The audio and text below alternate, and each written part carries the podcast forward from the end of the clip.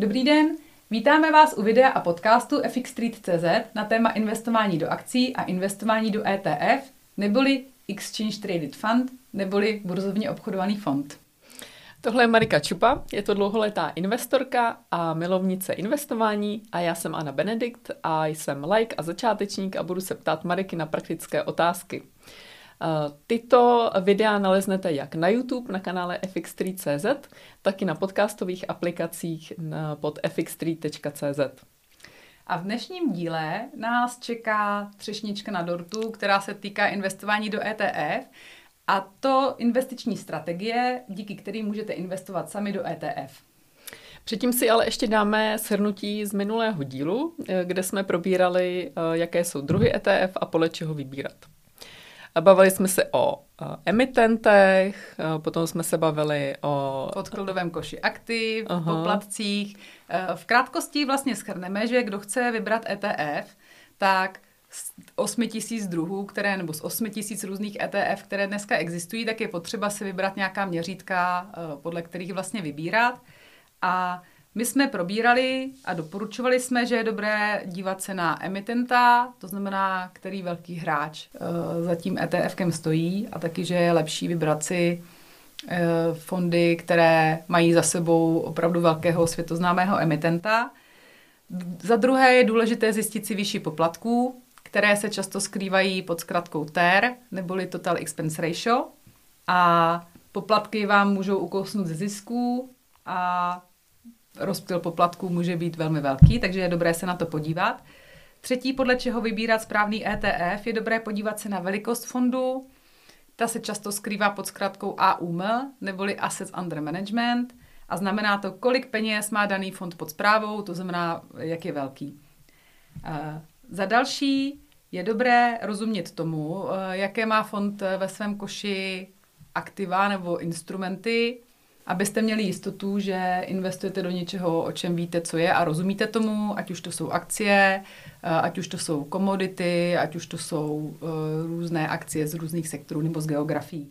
Tak to tak asi ve zkratce a kdo by chtěl si poslechnout více, tak se může vrátit zpátky k minulému dílu, kde jsme to pobírali, probírali poměrně podrobně. Mm-hmm. Je to tak.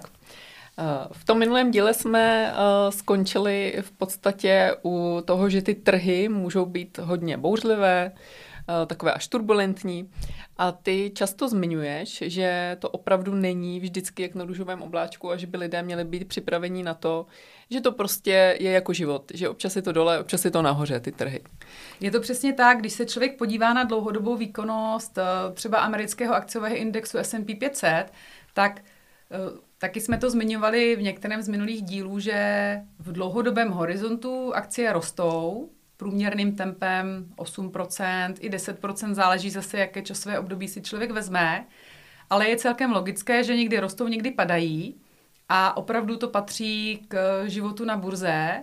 A je velmi dobrý, aby každý, kdo se rozhodne investovat do jakýchkoliv instrumentů, ať už to jsou akcie nebo ETF, které vlastně můžou mít eh, v tom koši aktiv akcie, aby se opravdu na to předem připravil. Já to furt říkám dokola, dokola, dokola, jak kolovrátek, ale hrozně často se stává, že lidi nakoupí, potom ten trh se zhoupne a opravdu většinou se říká, trhy rostou nahoru relativně jako pomalu eh, a potom, když se padá, tak ty pády většinou bývají eh, často nečekané rychlé a prudké.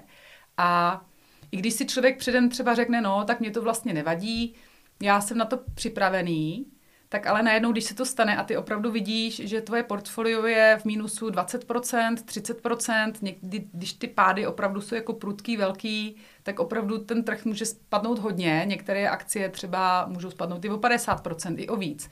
Takže je opravdu dobrý do toho s tím jít, vědět, že když máš nakoupeno dobře, třeba indexový fond, takže opravdu v nějakém čase zase ten pád se zase vyrovná a být, se, být na to psychicky připravený. Teď jsem zrovna nedávno viděla uh, na kinu uh, jeden český uh, takový fond nebo takový provider, který uh, poskytuje fondy, tak tam postoval příspěvek nějakého klienta, který jim tam napsal, no já jsem teďka nakoupil a jsem v mínusu 3%, tak jako to je hrozný, co mám dělat. Tak za prvý bych teda chtěla říct, že 3% to je jako nic.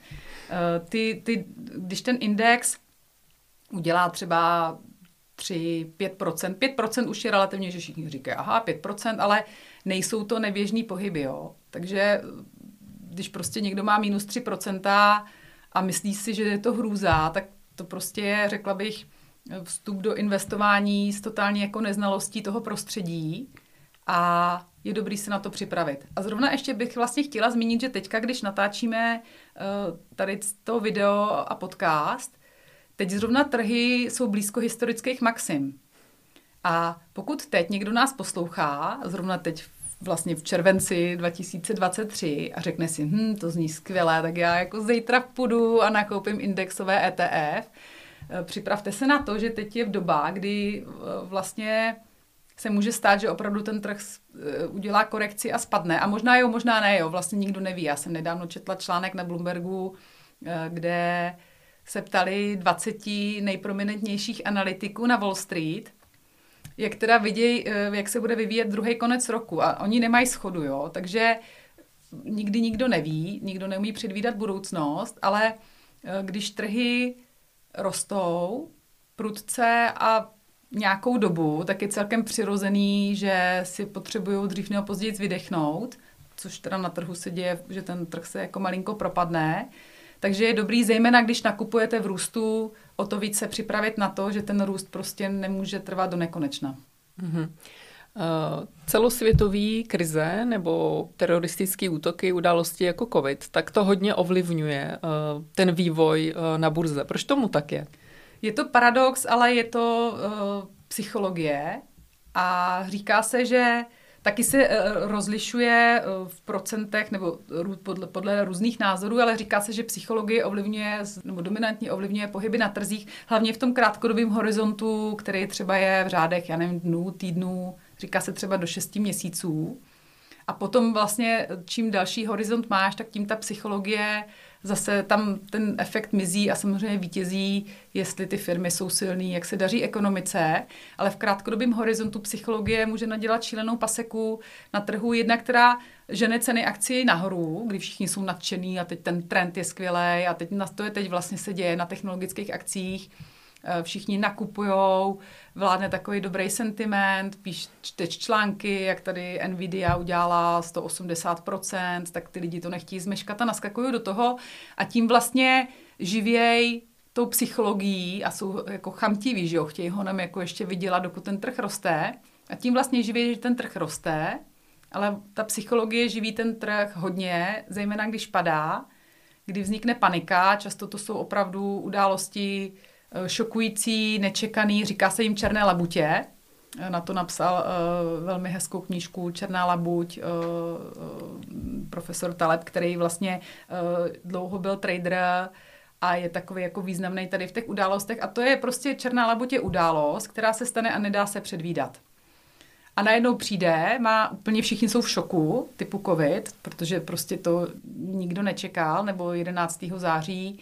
A ta černá labuť má takový silný efekt na tu psychologii, že prostě vznikne panika, všichni začnou prodávat a často na to jsou navázaný i algoritmický nebo počítačový obchodování, kdy ty počítače zaznamenají prudký pohyby, tak spustí sérii prodejních objednávek a opravdu ty paniky bývají prudký a často zatím není důvod hledat nějakou logiku, protože když se akcie Apple při takovýhle panice propadnou o 20-25%, tak ono to není, že Apple najednou jako se zhoršil o 25%, ale ty ceny akcí velmi často jsou odtržený od reálného života té společnosti. Takže zase jsou to skvělé příležitosti pro nákup. Často. Mm-hmm. Mm-hmm. Tak pojďme teďka trošku navázat na ten předešlý díl, kde jsme skončili u páky, u CFD, u derivátů. Tak pojďme jenom v krátkosti připomenout uh, tu páku. Zmiňovali jsme to proto, že uh, když někdo chce koupit akcie nebo ETF, tak někteří broukři nabízí široké spektrum a když třeba si najdeš Zase já ráda uvádím jako příklad Apple, ale možná protože ho všichni znají. Eh, když chceš koupit Apple, tak často se ti stane, že zadáš ticker neboli zkratku AAPL a vyjdou ti dva instrumenty a jeden má nahoře uh, zkratku CFD, což je právě ten Contract for Difference neboli derivát. A pak ten druhý, který buď tam nemá nic, nebo má zkrátku STC, což bývá uh, zkrátka pro stok, jakoby pro akcí. A uh, můžeš koupit CFD i ETF a je dobrý jenom o tom vědět, že v tom jsou rozdíly a podstatné, co jsme vlastně zmiňovali minule, bylo, že uh, derivát, to znamená ten CFD, se obchoduje na páku. Páka jsou vlastně půjčené peníze, takže když chceš koupit za 100 a máš páku 1 ku 5, tak dáš 20, 80 ti dodá broker, a zmiňovali jsme, že páka je dobrý sluha, když vyděláváš, ale špatný pan, když proděláváš, protože násobí ti zisky, ale násobí ti i ztráty a je to vlastně jiný styl obchodování. A CFD eh, je vlastně zkrátka, jak jsem říkala, pro Contract for Difference, což je derivát, nebudeme zabíhat jako do nějakých detailů. Deriváty jsou vlastně uh, speciální instrumenty, jejichž hodnota je odvozená od nějakého jiného instrumentu. Derivovat znamená odvozovat takže třeba derivát akcie je uh, instrument, jehož cena je odvozená od ceny té akcie. Takže třeba Apple můžeš koupit akcí, to je ta, co třeba má zkratku STC, anebo u brokerů, který nabízejí jenom akcie bez páky, tak tam prostě koupíš jenom Apple. Takže buď koupíš Apple akci, která ti představuje miniaturní podíl opravdu v tom Apple můžeš říct, že jsi akcionář, byť teda jeden, jeden z, z milionů Milionu. nebo z desítek milionů. A nebo si můžeš koupit derivát, ale to nepředstavuje vlastnictví toho podílu. Takže derivát si představ, že třeba ten Apple je, kdyby si skoupila boty, jako můžeš je mít, prostě jsou to ty boty a ten derivát je, že by si skoupila obrázek se stejnýma botama, ale nemáš ty boty, máš prostě jenom jakoby ten obrázek. Ale ten obrázek se obchoduje na trhu za stejný peníze jako ty boty, ale obchoduje se na páku, protože primárně je určený ke spekulaci na růst nebo na pokles ceny toho aktiva, takže nechceš mít boty, eh, protože prostě nechceš řešit prostě, eh, že třeba u akcí eh, se to reportuje těm mm, různým depozitářům, ty vlastníci a podobně a chceš jenom spekulovat krátkodobě, že třeba akcie Apple vyrostou, tak nechceš koupit akcí, ale chceš koupit ten derivát a zejména eh, chceš tou spekulací vydělat i díky páce že vyděláváš x násobek, než kdyby si dala vlastní peníze. Takže na to je hrozně dobrý dát si pozor, protože i ETF můžou být uh, eh, CFD a v dlouhodobém horizontu uh, ti to může, zejména když ten trh padá, násobit ztráty a tak je dobrý vědět, že Eh, ty peníze ti ten broker nepůjčí jen tak, ale platíš mu za to poplatky. Takže každý den za držení derivátu, říká se tomu swapy, platíš nějaký poplatek a teď si představ, že koupíš ETF na index, myslíš si, jak jsi jako skvěle zainvestovala dlouhodobě strat, díky strategii, kterou si dneska popíšeme a obelem koupíš derivát, mm-hmm. ty si budeš říkat, aha, tak trh se propad o 5%, ale já jsem ve ztrátě 25% třeba a každý den ti tam naskočí minus nějaký poplatek a pak je velká korekce trhu, ten broker ti ukončí pozici a... Mm-hmm. Takže to. pozor na to, na ty uh, horní indexy, co je tam napsáno ve zkratce. CFD. Já se domnívám, že uh, eh, CFD obchodování není vhodný pro začátečníky mm. a už vůbec ne pro dlouhodobý investory. Kdo si s tím chce hrát, uh, umí to, eh, zná pravidla, tak ať si CFD koupí, ale my tady uh, náš seriál cílujeme na konzervativní investory, jako jsme my, který nepotřebují a necílejí na výnosy a spekulace. A spekulace. Mm-hmm. A to znamená, že pro tady ten typ investorů deriváty nejsou vhodná volba. Mm-hmm. Já se tě ještě možná zeptám uh, na to, že ty hodně povídáš o zahraničních akcích, ale hodně se teďka i mluví o těch akcích českých firm, nebo že i české firmy emitují akcie. Tak jak si stojí vlastně na tom, jako v rámci třeba evropského trhu? Tak Česká burza je jedna z těch menších burz. Eh, množství akcí, které vlastně tady se obchodují ve srovnání třeba s americkou burzou, kde jsou tisíce, tak je to jako malinkatý. Eh, je tady spousta skvělých firm, eh, do kterých se dá investovat, vlastně banky nebo ČES, ačkoliv teda zrovna kvůli ČESu to současné prostředí kapitálových trhů českých docela říká se, že mm, investoři v, soulad, v souvislosti s debatama o zestátnění Česu, jo, nebo jak vláda řešila jestli teda ten podíl, jak si to tam zvýší, sníží ze státní, nezestátní, tak to hrozně narušuje důvěru investorů vlastně v ten zdravý kapitálový trh, který by měl být do ní by stát neměl nějakým mm-hmm. zásadním způsobem zasahovat. Jo? Takže uh, hodně lidí říkalo, že to poškodilo českou burzu, nebo poškozuje. Nicméně je tady spousta hezkých titulů, do kterých se dá investovat. Problém je, že nabídka je relativně jako malá a likvidita samozřejmě je taky jiná, než když máš americkou burzu, kde vlastně se obchoduje z celého světa. A další, co je důležité zmínit, je eh, měna obchodního účtu, protože když si uh, zakládáš účet u broukera, vždycky si musíš vybrat nějakou měnu hlavní, ve který ten účet budeš mít. Z pravidla se nabízí české koruny, eura, dolary, ale tak jsou broukři, který třeba ti nabízejí švýcarský franky a podobně, ale je jako dobrý mít předem v hlavě, když se chystáš investovat, v jaký měně vlastně uh, investovat budeš. Protože když si třeba vybereš, že uh, budeš mít účet v českých korunách, protože vyděláváš v českých korunách, tak si tam chceš prostě posílat pravidelně peníze v českých korunách. Ale chceš kupovat americké instrumenty, ať už to budou akcie nebo, nebo ETFK, tak vždycky tam je nějaký směný kurz, jak si stojí mm-hmm. dolar vůči koruně. A jsou broukři, kteří ti nakoupí třeba v dolarech akcie Apple, zase když si je vezmu za příklad, ale ten kurz se vyvíjí, takže ta akcie stojí třeba, nevím, 200 dolarů, nebo teďka Apple pohybuje se kolem 200 dolarů za jednu akci, tak třeba koupí za 195. A teď si představ, že ta akcie roste, to už se mi taky stalo, ta akcie ti roste a ty si říkáš, je, to je fajn, ona roste, teď má jako 5%, 10%, ale mění se ti kurz dolarů vůči české koruně, takže třeba tu pozici máš ve ztrátě. A je dobrý jenom tohle mít na paměti, že vždycky, já teda mám ráda, když ten účet mám v té měně, ve který nakupuju ty instrumenty. Takže když vím, že budu kupovat primárně na americké burze americké akcie, americký ETF nebo ETF, který se obchodují v dolarech, tak já třeba ty peníze mám v dolarech a třeba i čekám, kdy je výhodný kurz eh, dolar koruna, abych jako za stejné množství mm-hmm. korun prostě si koupila víc těch dolarů. A Eh, potom ale nejseš ovliv, ta, ty tvoje vlastně pozice na tom ETF nebo na akcích nejsou ovlivňovaný vlastně kurzem dolaru, uh, dolar koruna. Takže když bys chtěla investovat na český burze, tak je dobrý třeba si založit aspoň podúčet nebo jiný účet v českých korunách a na ně mít peníze jenom v českých korunách.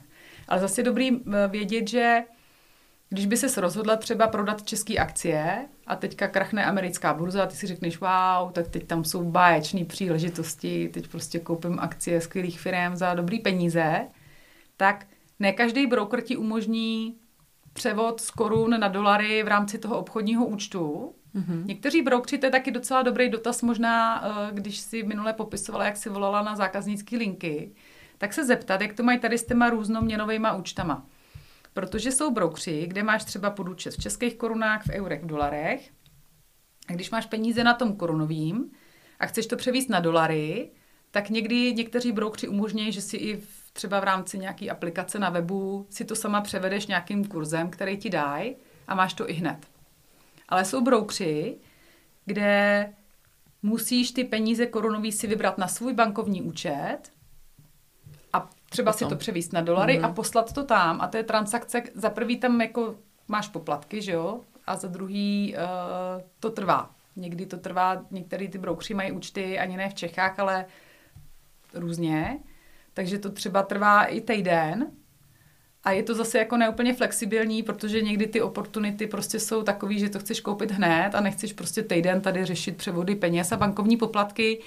Takže uh, České akcie jsou fajn, ale mají nevýhodu, že jich není moc. A vlastně, když bys potom chtěla rychle jako obchodovat z českých, přeskočit do amerických, tak jenom je dobrý mít na paměti, eh, že to může nějakou dobu trvat. Jasně, tak to je dobrý tip, praktický. Super. Pojďme teda mrknout už na ty strategie investování do těch ETF. Eh, já když jsem se připravovala, tak eh, Zjistila jsem, že tam tady jsou ty dvě strategie, dalo by se to říct tak, že jedna je konzervativnější, druhá je taková víc dynamická. No já bych řekla, že jsou dvě pro typ investorů, eh, pro který mm-hmm. vlastně máme tady ten náš seriál. Jinak těch strategií existuje obecně nespočet. A ty vlastně i s ETF-kama můžeš obchodovat úplně stejně jako s jinýma instrumentama. Takže můžeš spekulovat právě, že třeba je máš na páku, takže můžeš využívat krátkodobý obchody, nebo se obchoduje, že využíváš takových těch malých jakoby vlnek na trhu, tomu se říká swingový obchodování. Takže vlastně uh, můžeš si přesně zase, jak jsme říkali, že je 8 8 tisíc ETF a teď prostě máš takovou tu rozhodovací paralýzu a říkáš si, toho je hrozně moc, co si mám vybrat.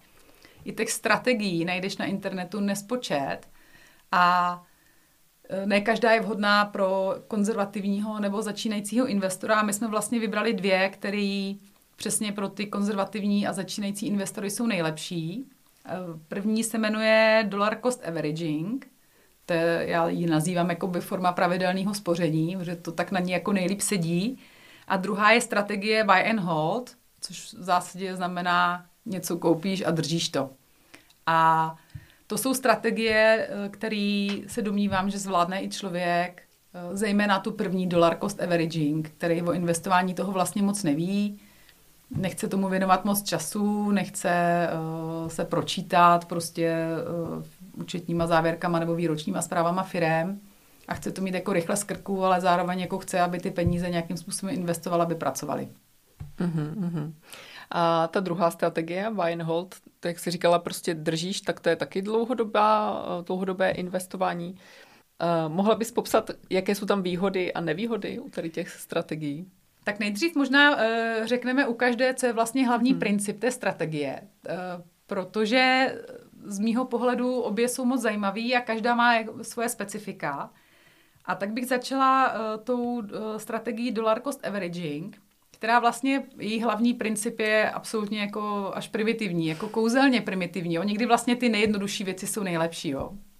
Nenadarmo se v investování používá zkrátka KISS, KISS, která znamená keep it simple, stupid, protože opravdu někdy uh, lidi si to hrozně komplikují a vlastně není to potřeba.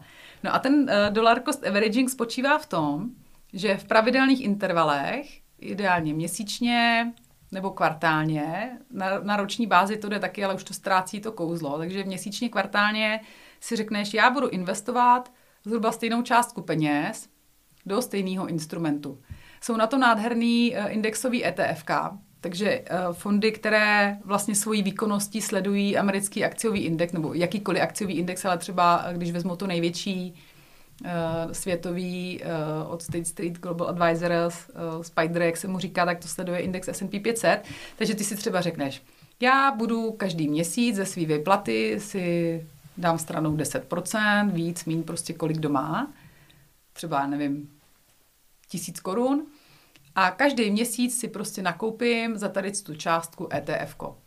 Dneska už uh, broukři umožňují, že si nemusíš koupit celou tu akci, můžeš si koupit i jakoby část té akcie, ale uh, ty fondy mývají i různé ceny těch akcí, takže je dobrý si třeba i kouknout na ETF, který tě zajímá, kolik stojí cena té akcie a řekneš si, tak si koupím třeba jednu každý měsíc. A když je to jako uh, třeba moc, tak si vybereš jiný, který má cenu akcie nižší. A každý měsíc prostě to nakoupíš za nějakou fixní částku a děláš to furt, furt, furt, furt, furt. Takže tam máš to složený úročení. Přesně mhm. tak, že se ti vlastně princip složeného úročení je, že se ti výnosy, takže úroky vlastně znova úročej, takže se ti to nabaluje.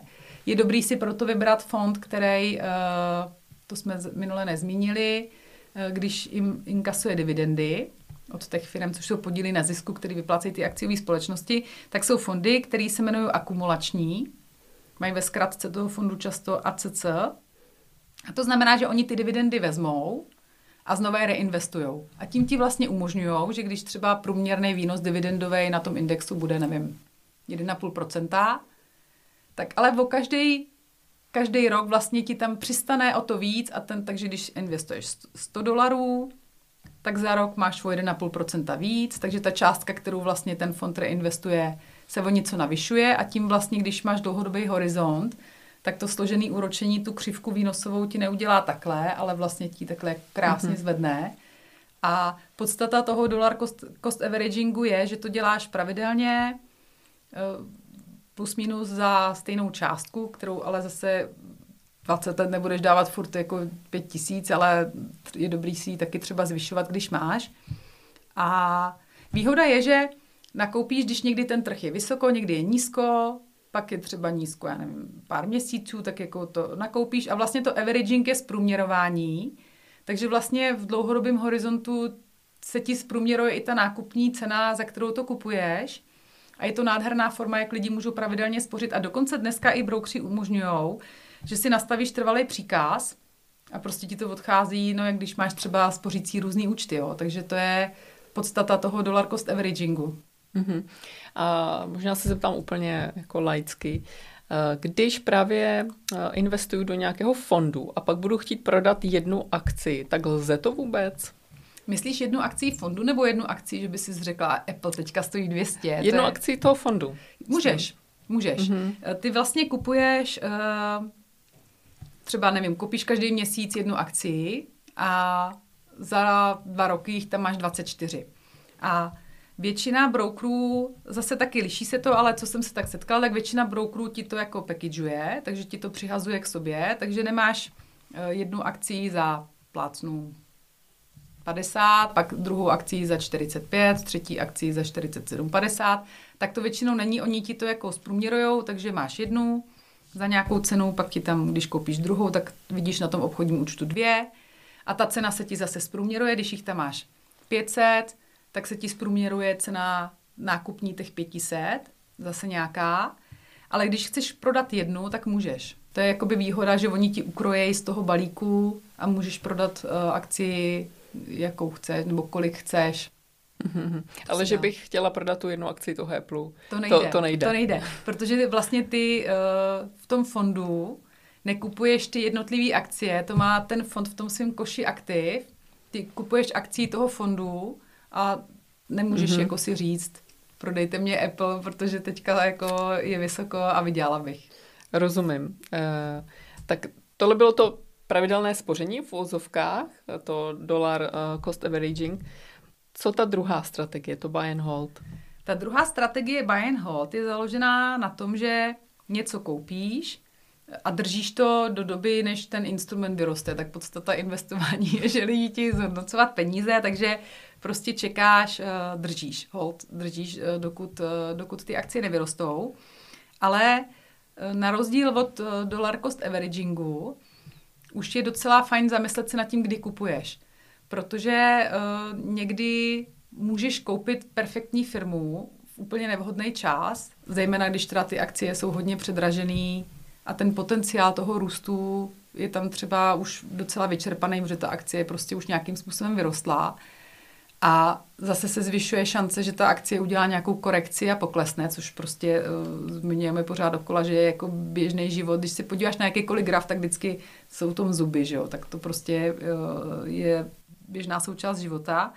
A u toho buy and hold je uh, dobrý už právě zamýšlet se nad tím, uh, co koupíš a kdy to koupíš. Takže pokud pořád budeš mít indexový fond, tak je nejlepší počkat si na nějakou korekci. A to je zejména v okamžiku, kdy tady už v Čechách se začne psát, že padá burza a akcie padají. Většinou eh, je zajímavý, eh, já čtu teda eh, většinou Bloomberg a ty zahraniční zprávy finanční a často jsem překvapená, to je možná dobrý teda lidi, aby jako to měli jenom na paměti, jakým způsobem se někdy interpretují ty zprávy tady v Čechách, jo. Ztraceno v překladu. že uh, vezmou prostě ty akcie, třeba udělají normální korekci, ani to nemusí být nějaký krach burzy nebo totální propad typu po covidu. A teďka ale prostě napíšou, akcie padají a máš z toho pocit, že prostě je apokalypsa, jo. A teď třeba můj muž, který čte eh, často tady ty české ekonomické zprávy, tak mi to třeba pošle. A teď já si otevřu grafy a vidím, že je to normální situace. Nebo ten trh prostě udělá nějakou korekci, která je třeba větší, ale rozhodně to není s takovou intenzitou a s takovou katastrofičností, jako píšou ty české média. Vždycky je dobrý si opravdu třeba otevřít ten graf a na to nepotřebuješ nějaký super analytický schopnosti, to prostě uvidí i děcko, že prostě tam je zub dolů a tak víš, že prostě je korekce a když už o tom píšou v Čechách a píše se o tom dlouho a teď si třeba najedeš na Bloomberg nebo na Yahoo Finance a píšou o tom taky, tak prostě vidíš, že je korekce a to je nejlepší čas, kdy vlastně můžeš nakoupit. Mm-hmm. protože zvyšuješ potom šanci potenciál toho růstu. Ale samozřejmě může se stát, že nakoupíš při korekci a ten trh ještě padá. To se stává taky. Mm-hmm. Zkrátka mrknout na graf a zhodnotit si to svým vlastním uh, mm. úsudkem a ne mm. senzace chtivými médii. Ano, ano. A lidi grafy nesnášej, ale ono to vlastně není taková hrůza, jo, protože uh, Existuje technická analýza, která je primárně založená na tom, že studuješ grafy, eh, studuješ, co se nedělali v minulosti a podle toho se snažíš najít nějaký opakující se vzorce chování toho trhu. A nechci říct, že predikuješ budoucnost, ale s nějakou mírou pravděpodobnosti víš, že když se v minulosti stalo něco, že je nějaká šance, že ten trh zareaguje podobně, až se ta situace stane znova. Třeba, že jsou nějaké úrovně, kde ten graf prostě třeba vyklesá, tam se ta cena zastaví, odrazí se zpátky a když víš, že se to stalo v minulosti xkrát, tak víš, že až se to stane znova, že je nějaká šance, že zase ten trh se tam zastaví a, a půjde dál. A ta technická analýza, ta prostě je mega složitá. Eh, můžeš používat široký spektrum nástrojů od těch jednoduchých po ty složitý a myslím si, že to lidi odrazuje od toho, že si ten graf neotevřou. Ale ono, i když si otevřeš graf jenom prostě, kde máš tu cenu, tak to vlastně na tom taky můžeš vidět a lidi se toho nemusí zase tak úplně bát a rozhodně je to teda lepší eh, kouknout se na graf, než jako vycházet jenom ze zpráv. Mm-hmm. Já jsem uh, při přípravě na tenhle díl narazila na uh, pojem nebo na exit strategii a mně to přišlo hodně zajímavý, protože exit strategie uh, úplně ve zkratce znamená, že ty musíš myslet na to, kdy tu akci vlastně prodáš, nebo za jakých podmínek. A mně přijde fajn si to uvědomovat, vlastně myslet na ten konec, hmm. protože spousta těch investorů uh, jako nakoupí, drží to a vlastně neví, kdy nebo za jakých podmínek uh, vlastně skončí, jako kdy to prodají. Tak to mi přijde fajn si to uvědomit, podívat se na to vlastně z jiného uh, úhlu pohledu a mrknout se na to, že i to investování vlastně jako je konečný, nebo může být i konečný. Hmm. Říkáš to naprosto přesně a je zajímavý, že když eh, čteš různě o investování, ex, já bych řekla, že nevím, 90%, možná i víc, těch materiálů se týká vůbec toho, za jakých podmínek nakoupit. Jo? Takže to jsou jakoby ty vstupní strategie že všichni přesně řešejí nakoupit tehdy, tehdy, když ten trh udělá to, když udělá to. Ale když třeba chceš studovat, jaký jsou teda ty exitové strategie, za kterých je teda racionální z toho trhu odejít, protože přesně uh, máš, je dobrý se na to dívat, že to má nějakou časovou omezenost a ono i ty akcie, to by byl nádherný svět, kdyby jsme koupili akcie a drželi je do smrti. Jo.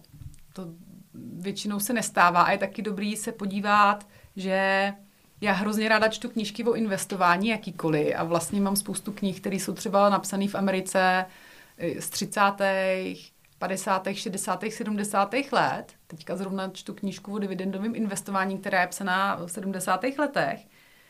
A teďka vidíš, o jakých firmách tam píšou, které v té době prostě byly ty nejnej, ale řada firm dneska už jsou úplně za zenitem a máš zase jako jiný lídry toho trhu, takže je vlastně dobrý na tom si uvědomit, že ten trh má svoje cykly, kdo je lídr v nějakém čase, je nějaká míra pravděpodobnosti, že za 10-20 let už dávno lídr nebude a předběhne ho nikdo jiný, nebo ty firmy různě se spojujou. Takže vždycky je dobrý vlastně myslet na to, že máš nějaký časový horizont, který když bude co nejdelší, tak tím líp, ale je dobrý si říct, OK, tak když se stane něco, tak já to prodám. A zejména u té buy and hold strategie, se vyplatí uh, předem si to promyslet a třeba si najít nějaký exit strategie, což teda mimochodem je ale jakoby velmi těžký, protože opravdu se o tom toho moc nedozvíš. A nebo si jednoduše říct, co se stane, abych to prodala. Tak buď to většinou ty exit strategie jsou založeny na tom, že si předem řekneš nějakou míru zisku, kterou, která ti stačí a třeba si řekneš, OK, mně stačí, nevím, když budu mít buy and hold a nebudu mít uh, indexový fond, ale koupím třeba nějakou akci, tak si řeknu 30% mě dostačuje, a nebo 50 prostě, ale zase člověk nesmí být moc chamtivý, když si řekneš 300%, tak taky u některých akcí nemusíš vůbec dočkat. Takže zase je dobrý se třeba podívat na graf, kolik procent vlastně ta akcie udělala za posledních, nevím, pět let, deset let a řekneš si, hm, tak ona vyrostla třeba, nevím, o 50 procent, když to jsou takové ty, eh, ty firmy typu Coca-Cola, McDonald's, které nerostou prostě raketově rychle. A řekneš si, OK, tak třeba 30-50% je takový, jako co můžu racionálně očekávat, tak to je můj jakoby target, říká se tomu take profit, jakože vemeš profit, tak take profit, uh, jakoby ta cílová hladina. A druhá část cvičení, ta složitější je opravdu to prodat, když se to stane. Protože někdy prostě si řekneš, hm, tak třeba ono to mhm. ještě vyroste mm-hmm. a držíš, držíš, držíš a vlastně se říká, že uh, jeden z hlavních důvodů, proč lidi selhávají na burze, je, že nejsou schopni dodržovat pravidla, které si stanoví. Takže to je vlastně jakoby první ten exit, jo? že si řekneš nějakou procentní, zpravidla je dobrý jako počítat s procentama, nějakou procentní uh, tu Míru. částku profitu, mm-hmm. kdy prostě ale jako fakt musíš potom se železnou vůlí jít a prodat. uh, často se stává, že ten trh prostě, když to jako přetáhneš, tak on pak spadne a pak si rveš vlasy a říkáš si, proč jsem to neprodala. Tomu se říká trading blues, jo, to je taková ta mm. fakt deprese. Ale pak se taky stává, že to prodáš na tom zisku a ono to jde dál, dál, dál bez tebe. A to je taky další trading blues, že si řekneš, proč já blbá jsem prostě to ještě nedržela. Mohla jsem mít triple, ale prostě to se stává. To je jako taky možná dobrý se připravit, jak ty propady. Řekla bych, že nikdy to nekoupíte přesně včas a nikdy to neprodáte přesně včas. Vždycky prostě... Hmm, to je prostě ten život. Buď brzo hmm. nebo pozdě, hmm. jo. Takže... Eh, no a potom si můžeš dát exit strategii třeba časovou. Je to dobrý eh, potom brát v potaz třeba z daňových důvodů.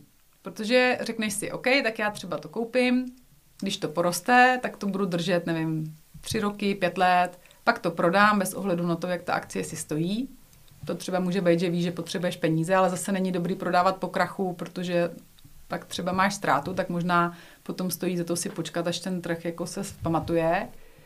A takhle si s tím můžeš hrát, anebo třeba si řekneš, OK, tak já půjdu do důchodu, nebo chci nemovitost, tak prodám akcie, když bude nějaká velká událost, nebo se lidi rozvádějí, potřebují si rozdělit uh, majetek. Ale jako je vždycky dobrý uh, na to myslet. Mm-hmm. Já to vnímám tak, že to je prostě cíl a když k tomu cílu dojdu, tak musím prostě mít tu železnou vůli to prodat. A zase je to psychologická hra, ale to, jak k tomu dojdu, k tomu cíli, tak to už je zase ta investiční hra. To jo, jako, to jo. Prostě jako v životě, no.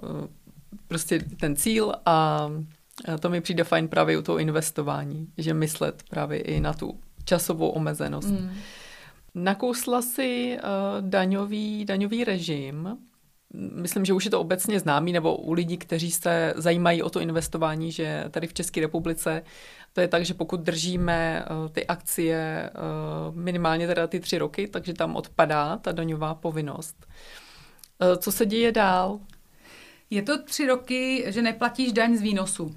Mm-hmm. Takže když, jak jsme zmiňovali v minulém díle, příklad, že koupíš akci za 50, prodáš ji za 200, 150 máš výnos, kapitálový výnos, tak když tu akci, anebo ETF, akcie ETF, držíš uh, díl jak tři roky, tak zatím teda nevíme, co nám uh, vyvedou uh, současné či budoucí vláda s daněma, ale zatím teda platí, že když prodáš po třech letech, tak nemusíš platit daň uh, z toho kapitálového výnosu, což je jako super, protože aktuálně ta sazba daně je 15% a pak tam při nějakém objemu je progresivní zdanění 23%. Takže když si vezme, že vyděláš, nevím, 10 tisíc, tak 15% je dost, jakoby na té daní pominu teda 23, když by si dosáhla nějaký, nějaký úrovně.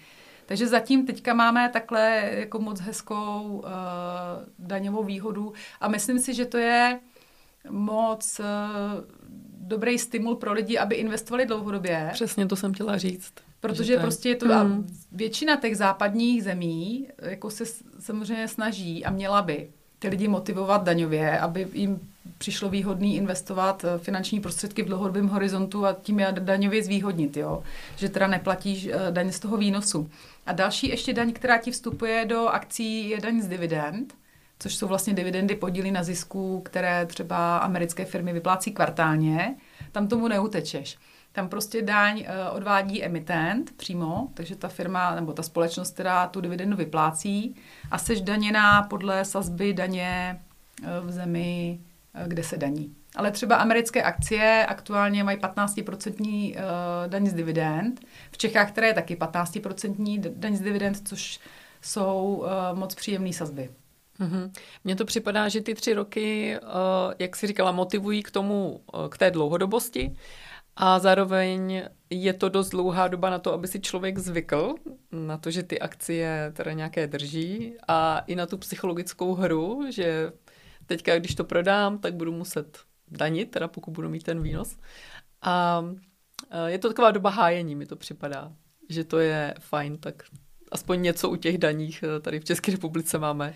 Jo. Takový hezký. Já myslím, že to se, nevím, jak hodně se o tom mluví, ale myslím si, že lidi, kteří nadávají eh, na daně, tak si myslím, že tohle je relativně ještě fajn eh, věc, protože třeba v Německu nebo ve Francii ty daně jsou krutý, jo. A když zase je dobrý třeba, možná to nepatří sem, ale patří to do dividendového investování, ale jsou lidi, kteří žijou z dividend a berou je vlastně jako zdroj pasivního příjmu, je to moc příjemný a to je kapitola investiční sama pro sebe, která teďka jako aktuálně mě hrozně nadchla, jo, protože se o tom v Čechách moc nemluví, ale je to jako zajímavý.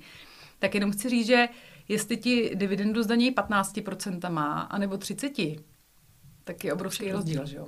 Mm-hmm. Takže ty daně je dobrý mít na paměti a uh, neplatí to teda jenom, teď my jsme zmiňovali pravidla, které platí pro nás fyzické osoby, když investuješ jako ty, jako Anna Benedikt nebo já jako Marika, uh, když investuješ na firmě, tak samozřejmě ty daňové uh, pravidla jsou jiný, berou se podle té firmy a neplatí to u derivátu. Jo? Jenom je dobrý vědět, že bavíme se o akcích a o ETFkách, o těch mm-hmm. opravdu jako hmotných, co máš ten podíl v té firmě, mm-hmm. což je podstata toho investování, o kterým je ten seriál náš. E, ty strategie, které jsme zmiňovali, e, máš nějaké typy e, pro to, pro koho se hodí ty strategie? Pro jaký typ investorů? No, obě si myslím, že se hodí pro začátečníky a pro zaneprázdněné investory. S tím, že dollar cost averaging, to znamená ta strategie pravidelného spoření, ta je úplně, já nechci říct, napadlo mě slovo blbůvzdorná, ale ona je opravdu jako jednoduchá. Simple. Simple, tak. uh, a mimochodem to není žádný uh, eh, produkt finančního inženýrství posledních let, ale on ji vymyslel, nebo poprvé o ní psal už Benjamin Graham v 50. letech uh, vlastně minulého století. Benjamin Graham je otec hodnotového investování a takový úplně mentor a otec uh, jakoby otec, investiční otec, ne jako fyzic, biologický, Warrena Buffetta. Warren Buffett u něj uh, začínal, u Benjamina Grahama, on napsal takovou jakoby investiční bibli uh, Inteligentní investor, která je teda tlustá, taková jako důkladná. A už on v těch 50. letech uh, zastával názor, že běžný investor udělá úplně nejlíp, když bude investovat přesně pasivně do indexového fondu, pravidelně, dlouhodobě a vlastně i Warren Buffett říká, že je to asi nejlepší strategie pro běžný investory, protože prostě ten výnos ti dodá akciový trh, takže v průměrný výnos prostě dlouhodobě bude, jak zmiňujeme, 80%. Takže dollar cost averaging je opravdu výborná pro lidi, kteří s tím nechtějí mít moc starostí, chtějí investovat Dneska už právě díky ETFkům si velmi snadno můžeš investovat do akciového indexu, což před 50 lety prostě jako nešlo. Takže je to mega snadný. ETF dneska indexový nabízí snad každý broker. Můžeš si vybrat tady z X jako různých. A je to i pro lidi, kteří to investování třeba nebaví a vlastně tím jako nechtějí trávit moc času, protože to je opravdu ideální, nemu, v ideálním případě nemusíš studovat grafy, protože přesně benefituješ, když každý měsíc nakoupíš, tak vlastně ono je ti jedno, jednou je to nahoře, jednou dole. Takže opravdu je to pro totální začátečníky, lidi, co nemají čas, co vydělávají peníze jiným způsobem, takže mají vlastně zdroj, že třeba opravdu z, z biznisu nebo ze zaměstnání si dávají peníze. My takhle třeba spoříme dětem, jo. Že ji prostě dávám dětem do indexového fondu peníze, co dostanou tady uh, za vysvědčení od babiček, tak lidi často jako mají stavební spoření pro děti, ale ono to stavební spoření má taky své výhody, nevýhody. Minimálně třeba je na uh, omezený čas. Mělo státní příspěvky, to už teďka taky vlastně není taková úplně hitparáda. Takže když chceš dětem prostě dlouhodobě spořit, tak jako indexový fond a dollar cost averaging je podle mě úplně ideální. Uh-huh. A ta druhá strategie buy and hold?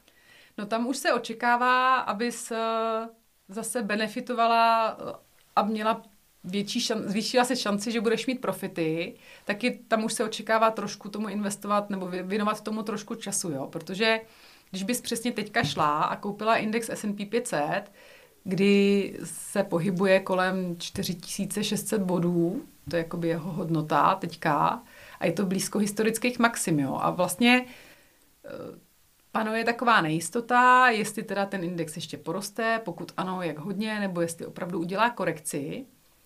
Takže když bys teďka šla a nabouchala do toho všechny rodinný úspory, tak si myslím, že to není úplně chytrý, protože máš hrozně zvyšuješ riziko, eh, že se něco stane. Jo? A teďka eh, budeš mít větší, eh, často se jako říká, vemte si, jaký je potenciál růstu, nebo jaký je riziko propadu. A myslím si, že teďka je relativně větší riziko, že ten trh se pohne dolů, než že by ještě prostě udělal 20%.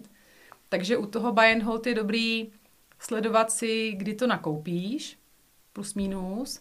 A to ale samozřejmě vyžaduje, že aspoň čas od času koukneš na grafy, zase když koukneš jednou za měsíc, můžeš propásnout tu dobu, kdy vlastně už to nejlepší jako je pasé, takže třeba jednou týdně je dobrý se na to kouknout. Je dobrý třeba uh, čas od času kouknout na finanční zprávy, že tak jako navnímáš si, jak ten trh teda to vypadá. A pokud se rozhodneš uh, investovat do něčeho jiného než do indexu, tak rozhodně doporučuji, aby lidi uh, si nastudovali, co jsou ty aktiva, které chtějí koupit. Ať už to budou jednotlivé akcie, anebo to bude ETF, který bude aktivně řízený a třeba má v koši aktiv akcie z nějaké geografie nebo z nějakého sektoru typu technologie nebo telekomunikace. Rozhodně by měli rozumět tomu, co kupují. Takže mm. buy and hold je, v, v obě ty strategie jsou pro investory s dlouhodobým horizontem, ale buy and hold bych řekla, že eh, je vhodnější pro lidi, kteří chtějí tomu věnovat nějaký čas a dost možná je to zajímá, baví, nebo si v tom chtějí najít to, co je zajímá a trochu baví, protože nemá smysl, aby hledali akcie nějaký, když k tomu mají odpor, jo, to prostě... to, je, to je snad jasný. Ale je to zajímavý, kolik lidí s tím bojuje, že hmm. by jako chtěli, protože někdo řekne, no jo, ale indexový fond, to je prostě 80%, tak s tím si ani nebudu špinit prsty. Jo. Už jsem se s tím opravdu setkala, hmm. že mi někdo řekne, no tak to jako mi nestojí za to. A než by řekli, OK, tak lepší teda, že budu mít tady výnos jako je akciový trh, a, ale mám od toho pokoj, tak ta asi zase se říká, že ten trh uh, jako drivujou nebo podporují dvě hlavní emoce, jo. Chamtivost a strach.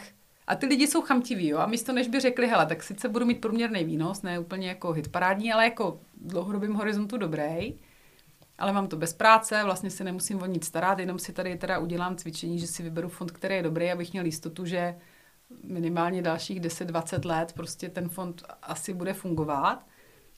Tak než by sklopili uši a teda eh, šli do toho, tak oni jako chtějí víc, jo, chtějí vydělat víc a teďka jako ta cesta, jak vydělat víc, je samozřejmě uh, vybírat jednotlivé akcie nebo, nebo fondy, které mají potenciál, že ti dodají vyšší výkon ale s tím už je spojená nějaká práce, musíš si dělat nějaký research, musíš o tom něco vědět, abys teda zase nekoupil úplně něco pitomně, nebo blbou firmu, nebo v blbej čas.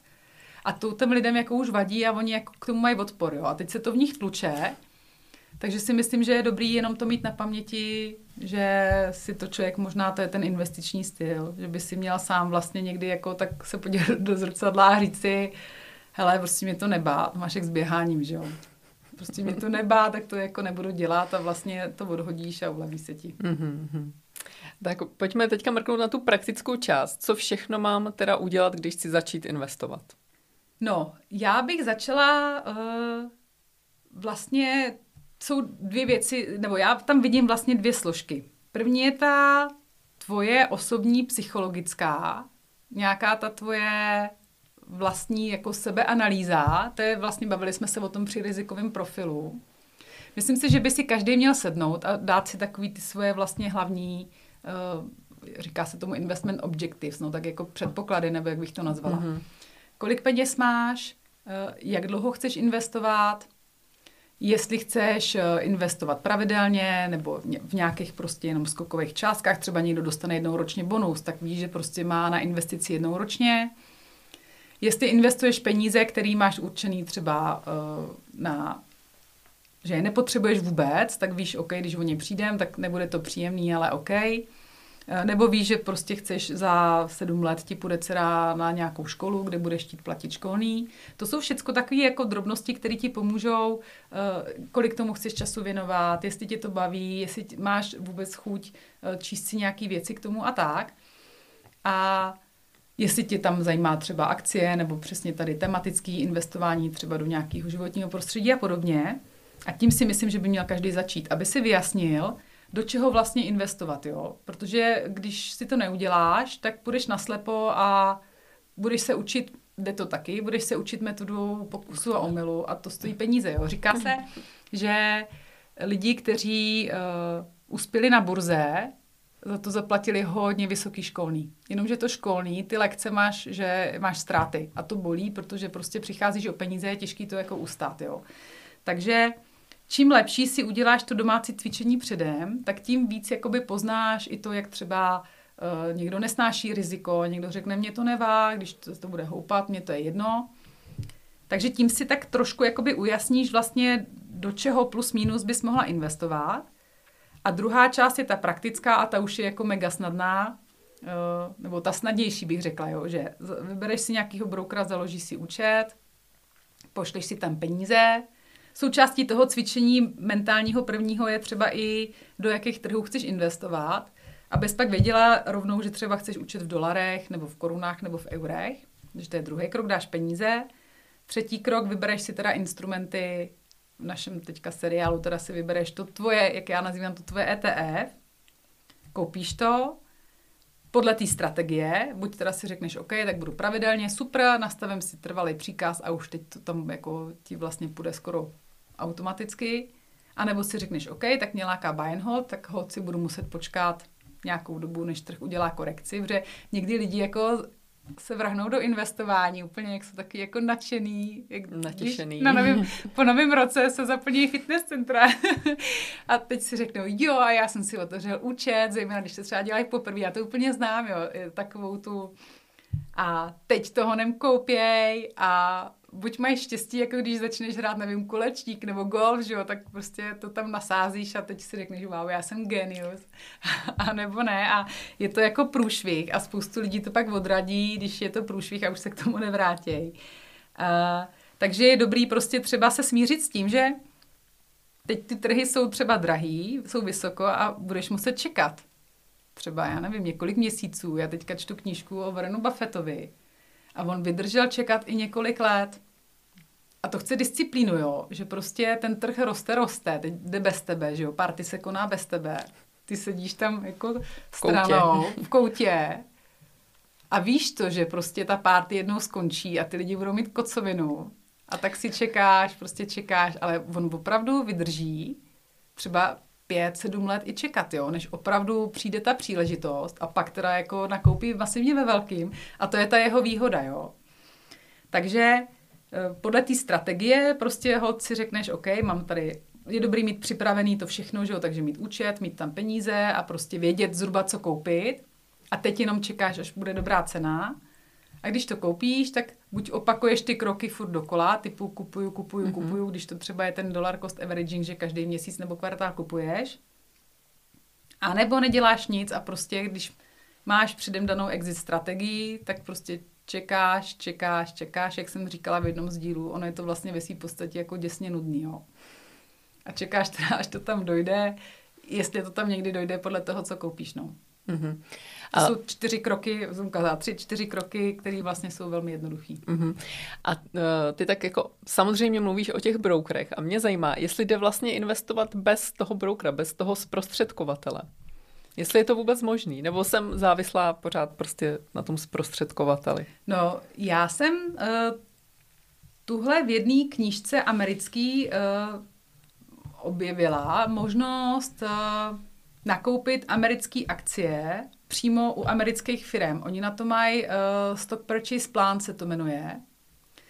Ale strávila jsem tím hrozných hodin času a pokoušela jsem se jako probojovat uh, dokonce na to existují zase zprostředkovatelé, který jako mají přímo ale na sebe navázaný ty emitenty, nejsou to jako broukři, ale prostě existují webové portály v Americe, kde máš prostě tisíce firm od IBM po uh, Apple a McDonald a Coca-Cola a prostě jaký ty opravdu jako uh, větší i menší. Ale uh, nenašla jsem, že by to šlo pro uh, lidi z EU. Ta regulace zase je úplně jiná v Evropě. Jsi evropský zákazník, máš nějaký statut i daňový. A pak jsou americký a uh, nenašla jsem způsob, protože mě to nadchlo, že jo, jsem si říkala, no to je skvělý, prostě budu si kupovat tady jako napřímo svoje akcie, které mám ráda. Uh, nepodařilo se mi najít způsob, jak to, jak to udělat. A druhá věc, a pak samozřejmě teďka pominu situaci, kdy dostáváš akci jako zaměstnanec, jo. To jsou prostě úplně jako jiný mm-hmm. procesy, ale když vezmu, že tady uh, ty jako Ana nebo já jako Marika si chceš koupit Volkswagen, ať furt nemluvím o, tý, o tom Apple, nebo si chceš koupit Microsoft nebo Google, tak přes toho brokera je to nejjednodušší cesta. Za prvý on ti zajišťuje tu likviditu, o které jsme mluvili v minulém díle, že když budeš chtít, tak to prodáš velmi rychle mm-hmm. za nějakou cenu, kterou prostě vidíš. Ten broker ti zároveň dodává data, takže máš grafy, vidíš ty uh, akcie, jak se hýbou, dodává ti servis typu výpisy z účtu, uh, dodává ti servis typu, že ti připíše dividendu. A myslím si, že je, není důvod jako snažit se investovat sám, protože si představ, že třeba uh, chceš koupit 20 akcí a teďka jako uh, bys musela najít 20 firm, skrze kterých prostě koupit 20 akcí. Teďka každá ti dodá jiný výpis, takže ne každý je úplně systematik, aby to měl perfektně srovnaný. Někdy ty lidi prostě v těchto věcech mají bordel. A teď si představ, že 20 firm ti vyplatí dividendu a ty budeš pro finanční úřad, pro daňový přiznání kolektovat jako 20 výpisů, teď to budeš hledat, teď to je kvartálně, takže budeš hledat prostě tady, když máš 20 x 4, tak 80 prostě výpisů. A nemyslím si, že to má nějaký zásadní benefity, kromě toho, že teda ušetříš na poplatcích. Já si myslím, že ty zprostředkovatelé hrajou hrozně důležitou roli na tom trhu, že opravdu zprostředkovávají uh, nákupy a prodeje mezi těma stranama, aby to bylo férový, aby to bylo rychlý, aby to bylo prostě transparentní. transparentní.